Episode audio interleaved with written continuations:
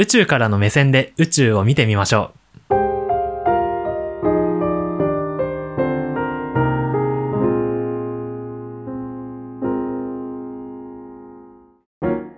お疲れ様です。有益天文部部長のリコットです。前回からビッグアイデア天文学の主要概念という冊子を読んでいます。今日は2.2になります。ということで早速2.2いきましょう。2.2。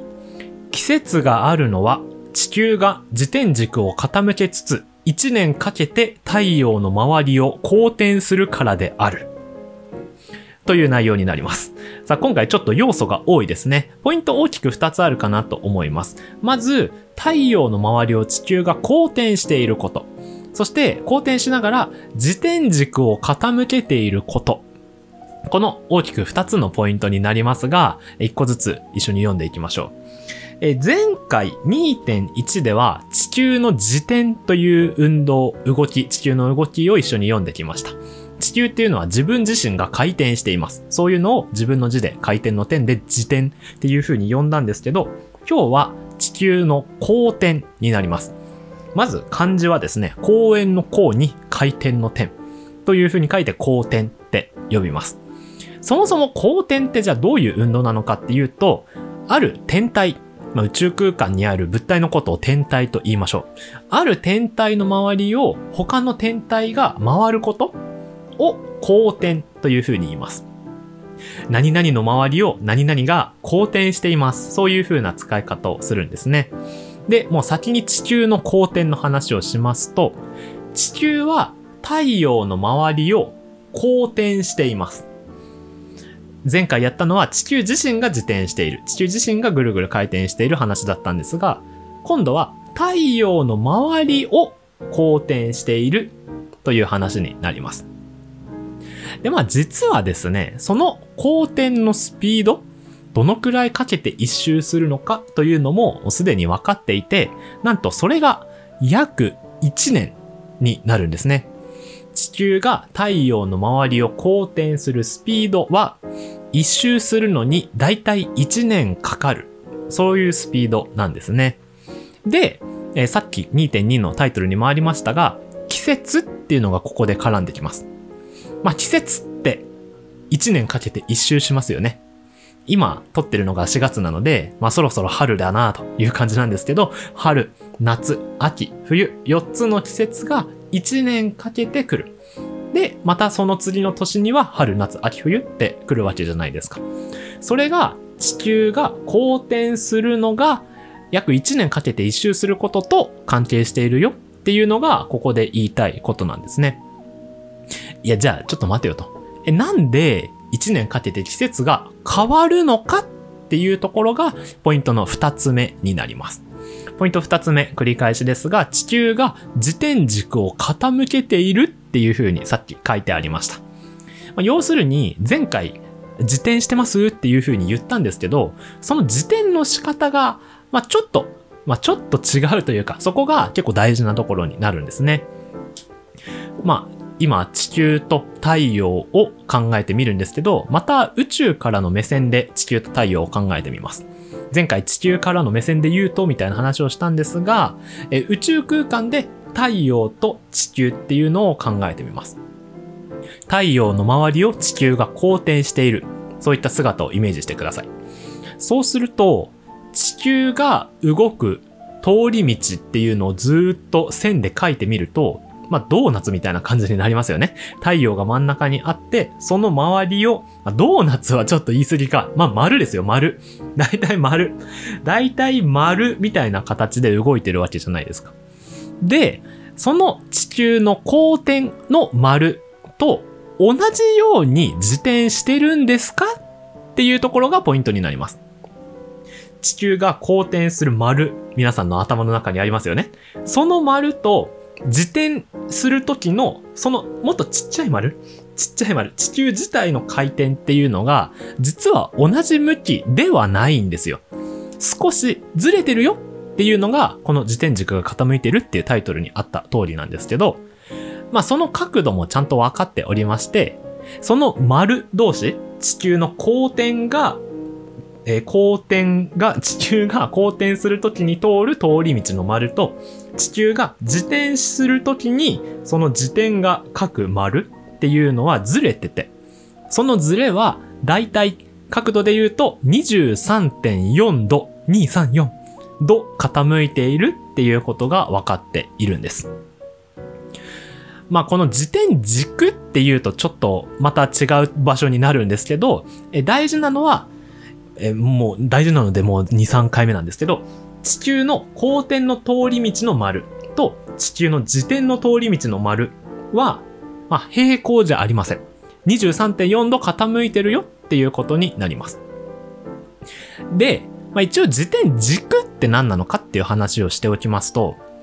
まあ、例えば地球の自転をもう一回考えてみます。地球自体が回っている、そういう回転なんですけど、地球に串をぐさって刺したと思ってください。地球がお団子だと思って、そこに串を刺します。で、その串を刺して回すと、その地球団子って回りますよね。回るじゃないですか。で、その軸って、さっき地球が自転するときに円を描きますって言った円と垂直になりますよね。垂直になりますよ、軸は。回転が作る丸と軸は垂直になります。脳内でお団子をイメージしてください。で、実際にお団子を買ってきて、回してみてください。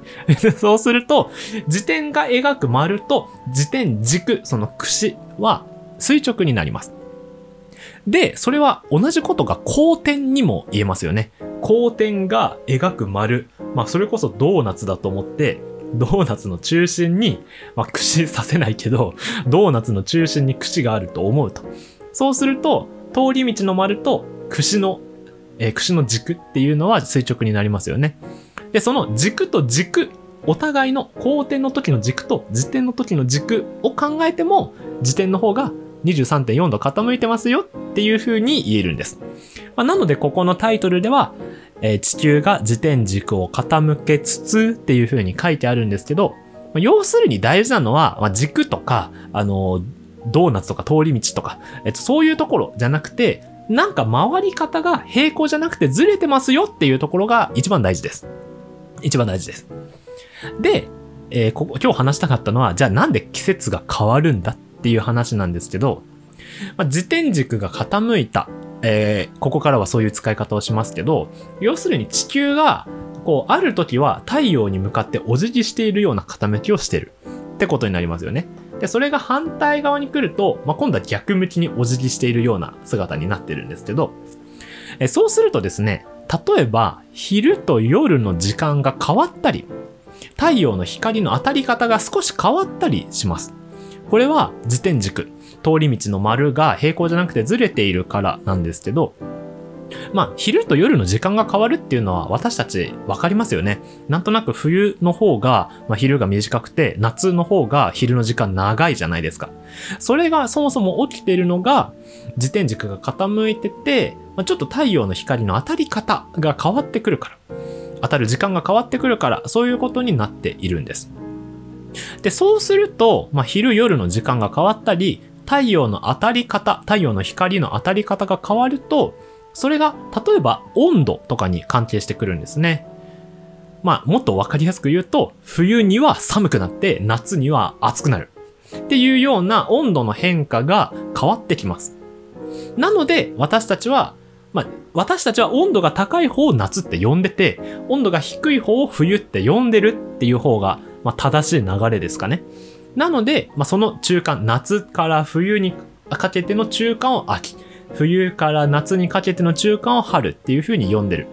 そういう風にして春、夏、秋、冬っていうのを私たちは区別しているんですよっていうところが、えー、大きなポイント二つ目の話でした。二つ目は自転軸が傾いている。自転軸が傾いている。通り道が平行ではないよっていうところでした。ちなみにですね、えもっとしっかり考えてみると、まあ、脳内でイメージできる方はしていただいて、えー、手元に紙があった方がいい方は書いていただくとわかるんですけど、私たち北半球、日本がある北半球側が太陽に向かってお辞儀しているとき、その時、南半球、オーストラリアとかがある南半球は、お辞儀の逆向きになるんですよね。そうすると、季節も逆になります。っていう仕組みがあります。なんとなく北半球と南半球季節が逆だよって聞いたことがある方もいるかもしれないんですけど、それは実は地球の自転軸が傾いているからっていうことがわかります。なのでそういったことまで、えー、考えを深めていくともっと面白いことがわかるかもしれません。えー、ということで今回は季節があるのは地球が自転軸を傾けつつ1年かけて太陽の周りを公転するからであるという2.2を読んできました。ポイントは2つあって、まず1個目は地球は太陽の周りを公転していること。2つ目は地球の自転軸が傾いていること。ちなみに角度は約23.4度傾いていることっていうことがポイントでした。なので、前回と今回で地球の自転と公転という2つの回転について、えー、一緒に読んできましたので、この回転結構後々大事になってくるかなと思いますので、ぜひまた考えを深めていただければなというふうに思います。有益天文部では今回ビッグアイデアを読んでいますが、過去にもいろんな動画、天文学に関する動画を作っておりますので、ぜひご覧ください。そして、チャンネル登録とか、ポッドキャストのフォローで有益天文部の入部ができますので、皆さんの入部をお待ちしております。ということで、また次回の有益天文部でお会いいたしましょう。お疲れ様でした。